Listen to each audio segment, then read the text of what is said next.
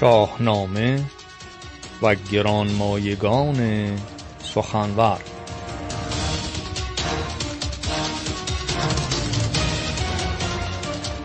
داستان کتایون بخش ششم.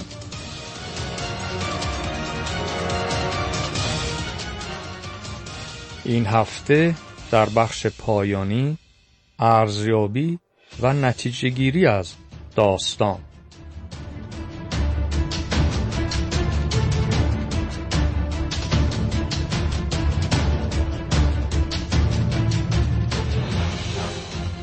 همراهان گرامی رادیو فرهنگ با درودهای سرودگونه امروز در بخش ششم داستان شورانگیز و دلانگیز کتایون به یک جنبندی و یک نتیجه گیری از داستان خواهیم پرداخت و متوجه خواهیم شد که پیام ژرف فردوسی از به نظم کشیدن این داستانها چه بوده؟ همچنان که در برنامه های پیش از گردآفرید، گردویه، جریره، سیندخ، فرنگیست برای دوستان نام بردم. از دلاوری، از خردمندی، از سلحشوری، مهربانی، وفاداری در عشق و زندگی. و امروز در پایان داستان کتایون باز هم به یک جنبند خواهیم رسید. اما پیش از آن برنامه هفته گذشته که پایان داستان در بخش پنجم بود برای اینکه پیوندی زده باشیم و شنوندگان آشنا بشوند اساسا داستان کتایون از کجا آغاز میشه در چه دوره‌ای بوده در زمان چه پادشاهی بوده پخش می‌کنم و سپس نتیجه را برگرفته از کتاب ارجمند داستانهای زنان شاهنامه از خانم زهرا محذب برای دوستان خواهم گفت که ایشون نظرشون به عنوان یک بانو از اندیشه های پاک فردوسی چیست. سایر برنامه ها را از استاد گرامی خودم آقای بهمن حمیدی به نام فرهنگ زنان شاهنامه بهره جستم و برای دوستان باز گفتم اما نخست بخش پنجم که هفته پیش گفتیم و پایان داستان رو بود برای دوستان گرامی پخش می‌کنم و سپس به نتیجه گیری می‌پردازم در چند دقیقه کوتاه. همراه با ما باشیم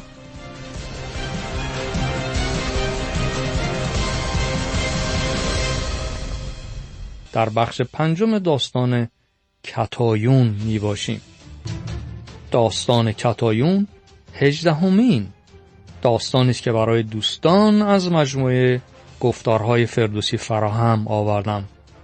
از گرشاسنامه، جهانگیرنامه، سامنامه، بهمننامه، فرامرزنامه، بانوگشسنامه، برزونامه، شهریارنامه، همای و همایون، گرد آفریدنامه، گردویه نامه، زراتوش نامه، داستان فرنگیس، داستان سیندخت، داستان جریره، کوک کوکزاد، رستم نامه و اکنون در پنجمین بخش از داستان کتایون هستیم. کتایون دختر قیصر روم و هنگامی است که لخراس پس از کیخسرو بر تخت شاهی نشسته و فرزند او گشتاس جویای نام قدرت طلب تشنه قدرت. برادر دیگری داره گشتاس زریر که خردمند پژوهشگر و پژوهنده روزگاره و سرانجام چون لحراس نمی‌خواد که تخت شاهی را به گشتاس به سفارت او به شکل قهر ایران را ترک می‌کنه به روم میره و پس از حوادثی که پیش میاد با نام مستعار فرخزاد و دوستانی که در آنجا پیدا می‌کنه نهایتا چون دختران قیصر روم خود انتخاب می‌کردن شوی خود را کتایون که نام دیگر او ناهیده اما پدر او را کتایون مینامیده گشتاس را انتخاب می‌کنه. ولی نمی‌دونستن که نژاد او از کجاست چه پیشینه ای داره همانقدر می‌دونستن که او پهلوان و شکست ناپذیره با اینکه پدر مخالف بوده اما گردن مینهد بر قانونی که در روم اجرا می شده و دختران حق انتخاب داشتن حوادث متعدی پیش میاد گشتاش سرانجام مشخص میشه که پسر به نیمی از جهان را تسخیر می‌کنه برای قیصر روم اما سرانجام با همراه با کتایون با شادمانی و خوبی به ایران برمیگردن و لهراسب تاج پادشاهی را بر سر او می نهد. کتایون دوران زیبا و خوشی را در زندگی در ایران آغاز می‌کنه و از گشتاسب دارای دو فرزند میشه. اسپند داد که همون اسفندیاره و اسپند به معنی مقدس و داد یعنی داده شده یا زاده شده و گفته شده که اسپنداد بوده مقدس داده شده و نام او اسفندیار می شود که روینتن بوده و کسی در پهلوانی به پای او نمی رسیده برادر دیگر او یا فرزند دیگر کتایون و گشتاس پشوتن بوده. برادری خردمند پژوهشگر. اما اسفندیار جویای تاج و تخت بوده مثل پدرش فکر می‌کرده و سرانجام گشتاس او را به معمولیت های میفرستاده که از شهر او راحت بشه با راهنمایی جاماس که وزیر او بوده. و سرانجام به این نتیجه می‌رسن که اسفندیار را به جنگ رستم بفرستن و از رستم بخواهند که دست بسته و پای پیاده به نزد گشتاس که طبیعتا رستم این کار را انجام نمی‌داده و به اسفندیار می‌گوید که که گفتد برو دست رستم ببند نبندد مرا دست. چرخ بلند. پیش از اون اسفندیار به نزد مادر میاد کتایون به سختی گریه می‌کنه مویه می‌کنه میگه دلاور من پیل پیکر من به این کار نرو. و رستم انسان شریفی است انسانی است که شبیه او به لحاظ نیکویی کم داریم در ایران. همه اینها رو اسفندیار میپذیره ولی میگه من از فرمان شاه نمی‌تونم سرپیچی کنم و میره. کتایون تا هفته پیش در اینجا آمدیم که فرزند خود را بدرود می‌گویه و پریشیده هستش یا پریشان خاطر می‌باشد.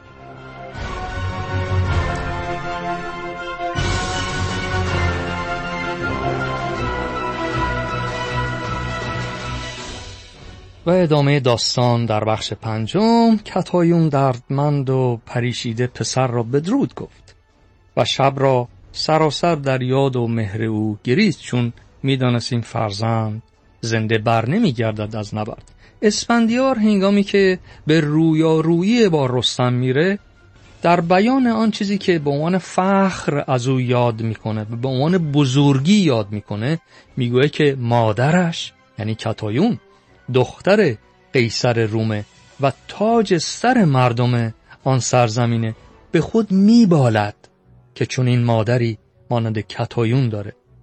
و سرانجام داستان خیلی طولانی است. نبرد رستم و اسفندیار و به فرجام تیر رستم از اسب بر خاک میغلطد.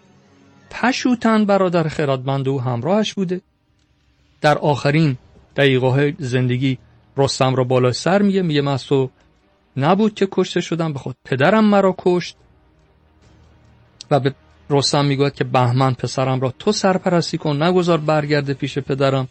و به پشوتن را نزد خود فرا می‌خونه و در واپسین لحظه های زندگی میگه به مادرم این پیام را برسان که بگو که رزم فرزند جنگاورت که تیر را بر رزم جامش گذر نبود پایان گرفت. یعنی من روی این تن بودم تیر از رزم جامم نمی‌رفت. اما پایان گرفتم و این سخنان آخر است که اسپندیار به پشوتن برادرش میگه که به کتایون مادرش برسانه. پس من تو زود آیی ای مهربان.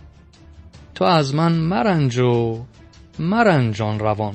برهنه مکن روی بر انجمن مبینی چهره من در کفن. ز دیدار زاری بیفزایدت کس از بخردان نیز نستایدت.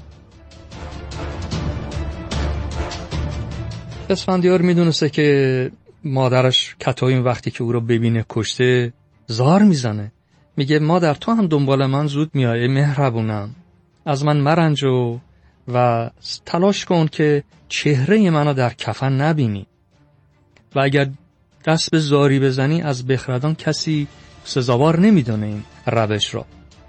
و سرانجام هنگامی که تن بیجان اسفندیار را به بارگاه گشتاس می‌برند قوقایی برپا می شود به خاطر اینکه گشتاس دو دختر دیگر هم داشته به نام همای و به آفرید که اینها خواهران ناتنی اسفندیار و پشوتن بودن این خواهران همراه مادر چه قوقایی می‌کنن و چگونه جاماسب که باعث و بانی این کشته شدن اسفندیار بود و اون می‌دونست که باید اسفندیار به این مأموریت بی بازگشت بره او را زشت کتولی بد ترکیب بد کردار می‌دانن همون جاماسبی که این دستور رفتن اسفندیار را به جنگ رستم به گشتاس پیشنهاد داده بود.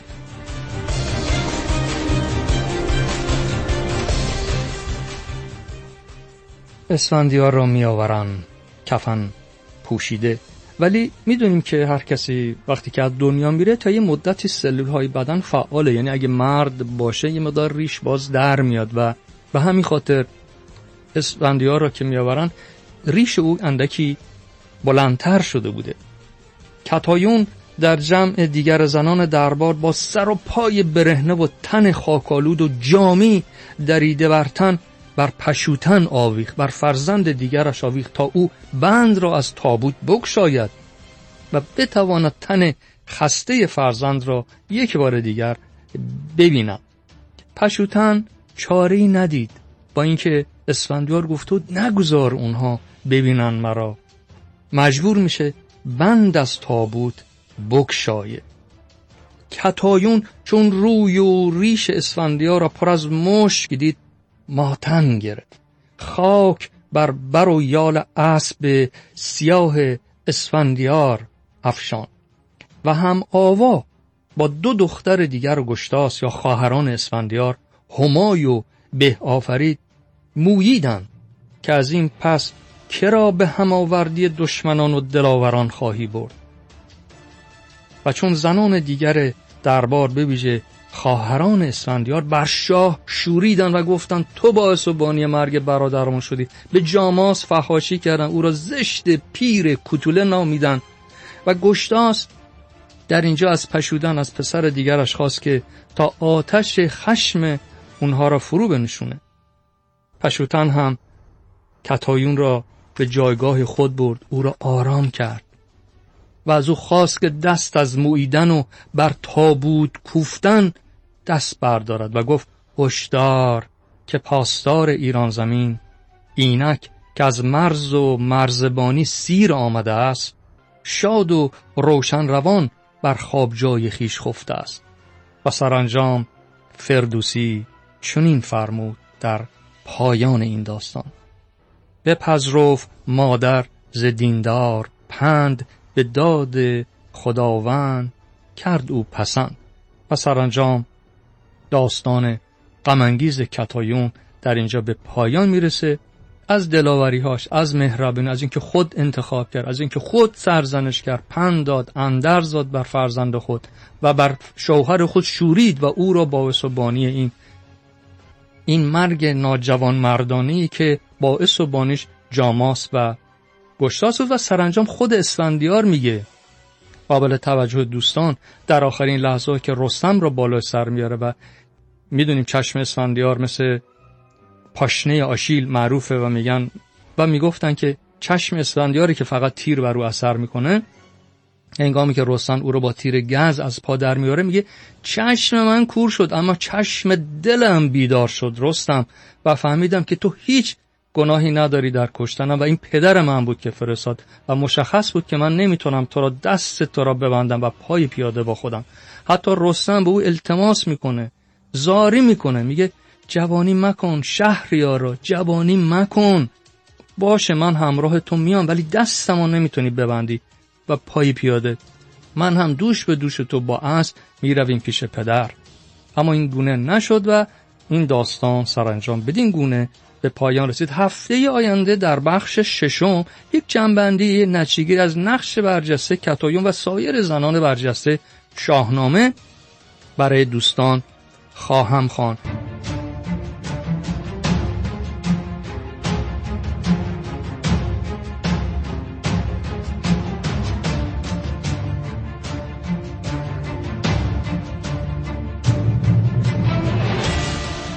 و این هم پایان غمانگیز این داستان. اما ببینیم کتایون چه نقشی ایفا کرد.